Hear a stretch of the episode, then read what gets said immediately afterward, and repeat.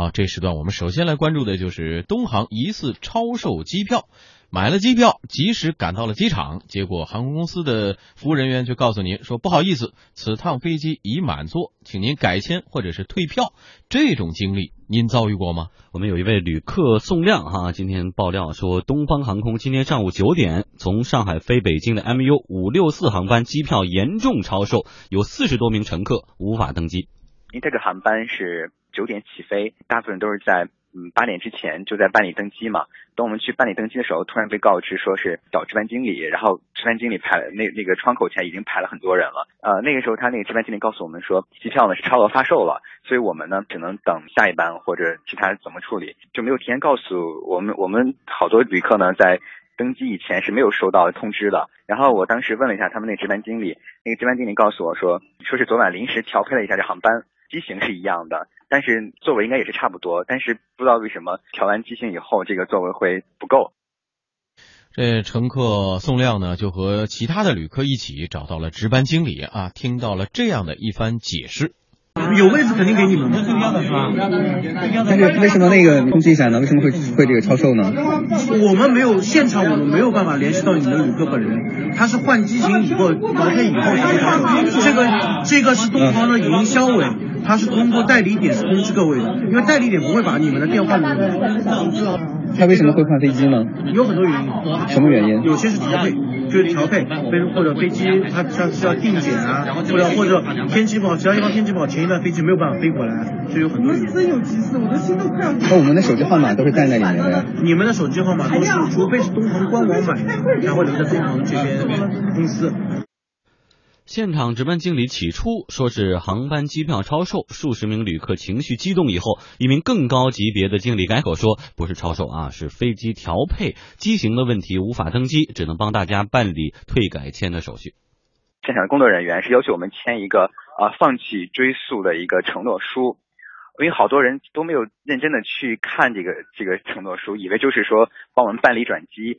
要签字，大部分人都签了，但是很多人仔细阅读了一下，这个声明是要求我们放弃这个追诉的，然后每人赔偿两百块钱。所以有一部分旅客是拒绝签署，他们想在事后进行这个追诉，但是就是过程当中工作人员一直没有跟我们解释，这是一个放弃追诉的一个说明书，就让我们赶紧签。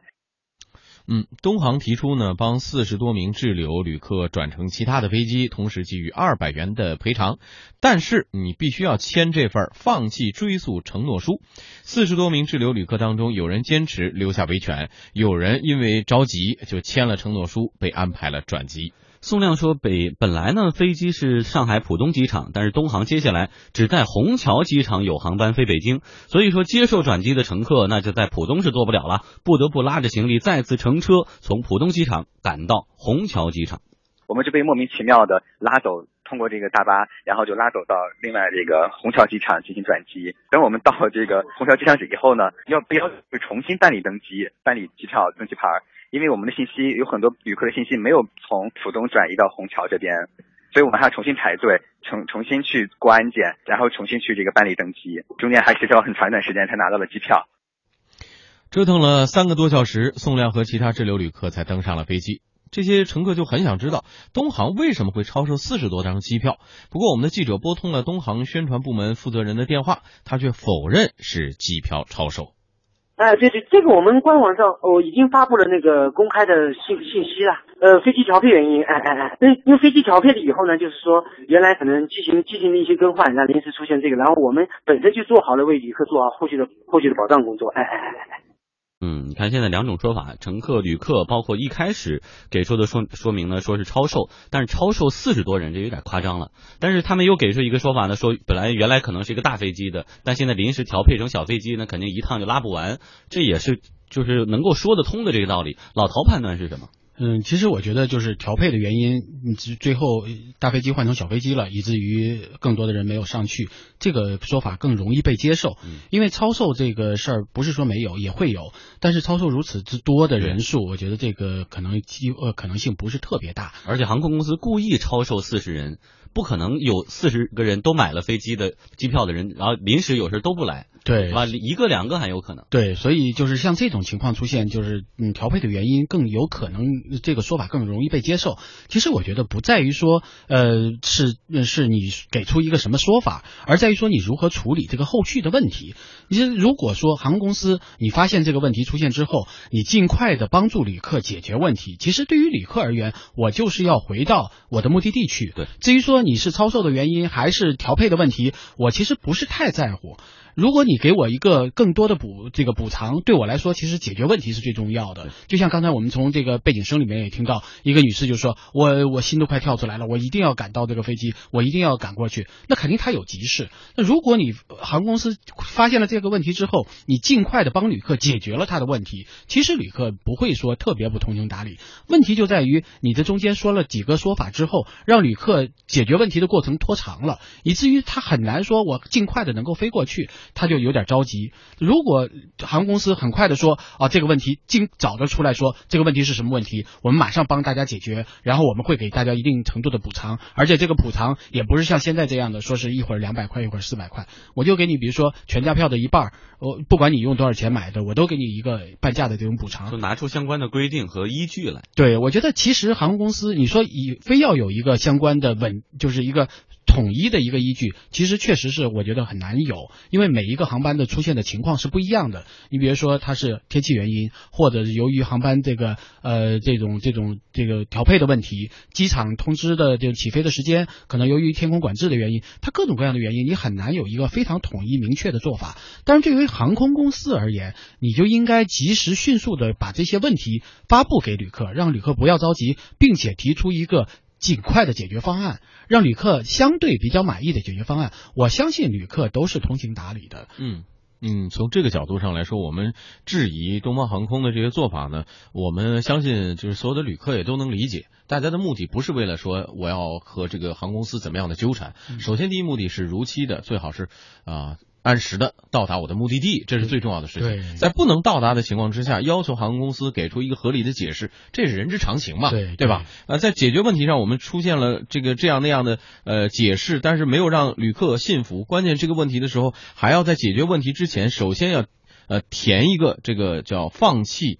呃，追溯的承诺书，这有意义何在呢？就有没有收买的感觉？对，实际上就这种，而且他是用一种比较就是嗯让人不理解的做法，比如说你签字，或者或者我不给你这个客户联，以便于你拿不到这样的一个东西，然后我就让你你说你你要不要转机，你要不要赔偿，你要愿意你就赶紧签字，你这种有没有私了的感觉？对，有点某种要挟，某种要挟。我觉得作为一个大公司，我觉得其实完全没有必要这样做。你要相信，你就大部分乘客不是为了他来坐飞机不。是为了来讹诈你，而且如果说一个正常，不管说，比如超售，超售，我们跟大家解释一下，这也是一个国际航空界通行的做法，它会保留一定数量的这个呃超过本身数量，因为每一个趟航班上可能都会有放弃呃乘坐的旅客出现，航空公司为了保证这部分呃这个。不会虚耗啊，对，然后有一个比例的，哎，有一个比例的说超售，也就是在不管刚才他说了飞机调配也是可以解释的清楚的事情，你为什么要强迫乘客说